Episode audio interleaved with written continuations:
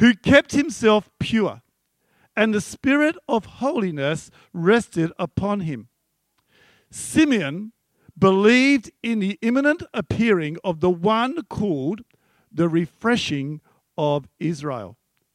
For the Holy Spirit had revealed to him that he would not see death before he saw the Messiah, the anointed one of God. For this reason, the Holy Spirit had moved him to be in the temple court at the very moment Jesus, parents, entered to fulfill the requirements of the sacrifice. Simeon cradled the baby in his arms and praised God and prophesied, saying, Lord and Master, I am your loving servant, and now I can die content. For your promise to me has been fulfilled. With my own eyes I have seen your word, the Saviour you sent into the world. He will be glorified for your people Israel. Sorry, he will be glory for your people Israel and a revelating light for all people everywhere. Mary and Joseph stood there, awestruck over what was being said about their baby. Let me tell you a couple of things about Simeon. First of all, Simeon, like Rob, went to church every Christmas. In fact, he probably went every day. But there was something that Simeon had. And he knew that there was one day he would go and he would find the missing link. He would find the thing that was missing inside. You see, this is what a guy called Pascal said many, many years ago. He made the comment that inside every human being, there is a God shaped vacuum that could only be filled by Christ. But let me read what he said. If I can get my iPad back up again. Come on, here we go. He said this. This guy was back in 1670. Great um, um, mathematician, as also a theologian. He said this What else does this craving and this helplessness proclaimed, but that was once in a man, a true happiness, of which all that now remains is the empty print and trace? This he tries in vain to fill with everything around him, seeking, seeking in things that are not there, the sorry, that are not there, the help he cannot find in those that are. Though none can help, since the infinite abyss can be filled only with an infinite and um, immaculate object, in other words, by God Himself. He was saying that there's an emptiness inside every man. And Simeon was looking to fill the gap. He had a promise that he would fill it before he died. But he wasn't just looking for the emptiness in him, he was looking for the emptiness in mankind. That was the promise. So one day, Simeon has this little prompt you need to get to church today. You need to get to that Christmas Day service. There was a prompt by God to go and find, because you see, the world's been trying to fill this gap with all sorts of stuff. Lots of things that we've tried to fill it with strange beliefs, strange ideas. And Simeon was prompted by God that this would be the day. Maybe you've had that prompting. Your prompting might be that you faced sickness this year, last year. Maybe your prompting was someone close to you died. Maybe your prompting was, I need to get to church today. Because today could be the day that you could fill that gap, that gap of of lack of joy, that gap of lack of happiness, that gap that's in there. So Simeon gets to church. He gets to church and he sees Mary and Joseph turning up with the baby. And he grabs this baby. He looks at this baby. He picks up this $2 red dot doll. No, he picked up Jesus. And he holds Jesus in his arms. Close where? To his heart. He holds this child in his arms and he looks at this child and says, This is it. This is the one. This is the promise that we've been waiting for. You see, there's a baby that was born this day that we remember, that was born not just to give you presents, not just to give you Santa Claus. He was born that he might fill the gap that Pascal said was actually inside every man. So he looks at this child and he prophesies and says, This is the one for all mankind, not just for me. But then he goes on a little bit further and he looks at Mary and he says, Mary, I got some good news and I got some bad news. The good news is this is the one. Here's the bad news this baby's going to grow up. This baby's going to be a teenager. This baby's going to be. Everybody who's had a child is great when they're first born, but guess what? They're going to grow up. They're going to make you lose your hair. They're gonna, you're going to get grumpy at them sometimes, but this is going to be worse, Mary. This is like no other child because this child is a gift to this world. And this gift to this world you're going to have to see die. This gift to this world is going to go on a cross because this gift to the world has to live on earth, has to die, has to rise again to fulfill the gift to you and I. You see, this child, this, this is the child that, that came along and became a man and turned water into wine. That could be handy for some of you this afternoon. The pool. He, he, he was the one who walked on water. He was the one who took a bunch of friends up a hill to show him the awesomeness of his glory and the reality of his relationship. He was the one who gave sight to the blind. This baby was the one who grew up, who took a boy's lunchbox and fed 5,000 people. He was the one who wept for you and I. He was the one who would go on a cross and die and look down at you and I and say, Father, forgive them, for they know not what they do. He was the one who was put into a tomb. He was the one who no longer is in that tomb. The tomb is empty today. You can go and have a check it out if you like. He rose again. He was the one. This child became your gift to fulfill the emptiness. You see, Simeon then said, Now my life is complete.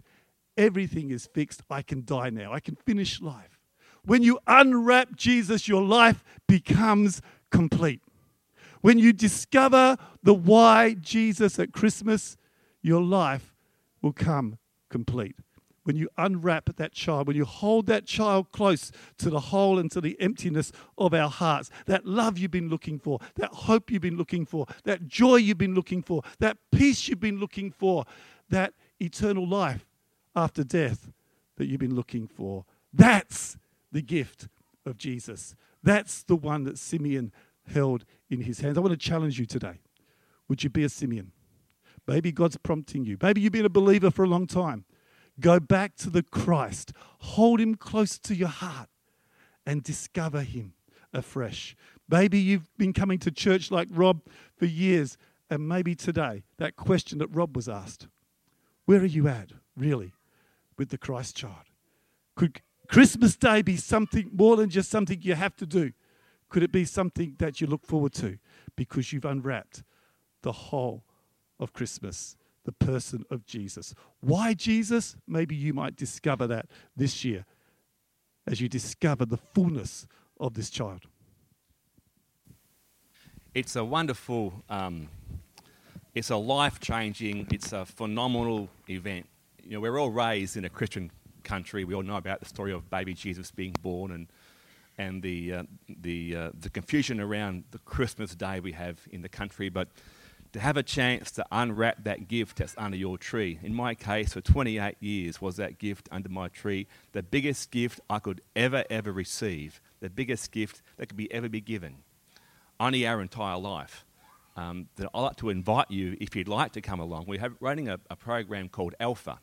Now, Alpha is a, isn't a new thing. It's about 20 odd years old. There was uh, 44 million people have been to Alpha in the last 20 years in the world. Alpha is an open inv- invitation, a, a, a, really great, fun uh, you know, uh, friendship building sort of evening, and there's free food, which is always a great thing, isn't it? Um, so Alpha will, will start. Alpha is a, is a time to come in. We watch a, a, a video. We make some friends. We, we have a chat. We eat food.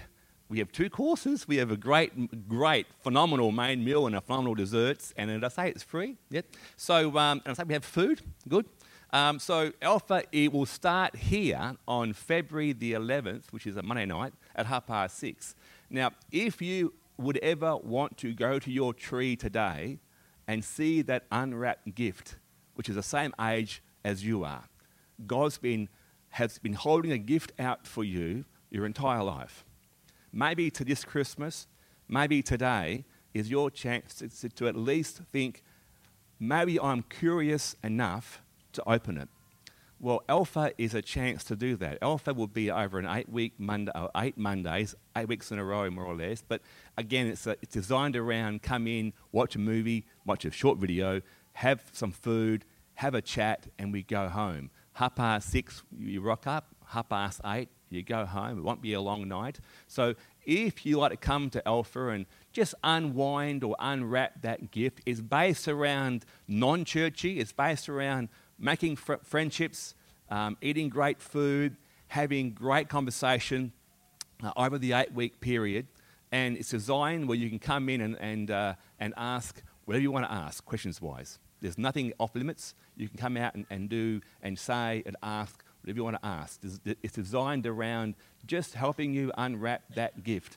I was told many years ago that, Rob, this is probably the most important thing you'll, not most probably, this is the most important thing you'll ever do in your life is working out where you are at with God.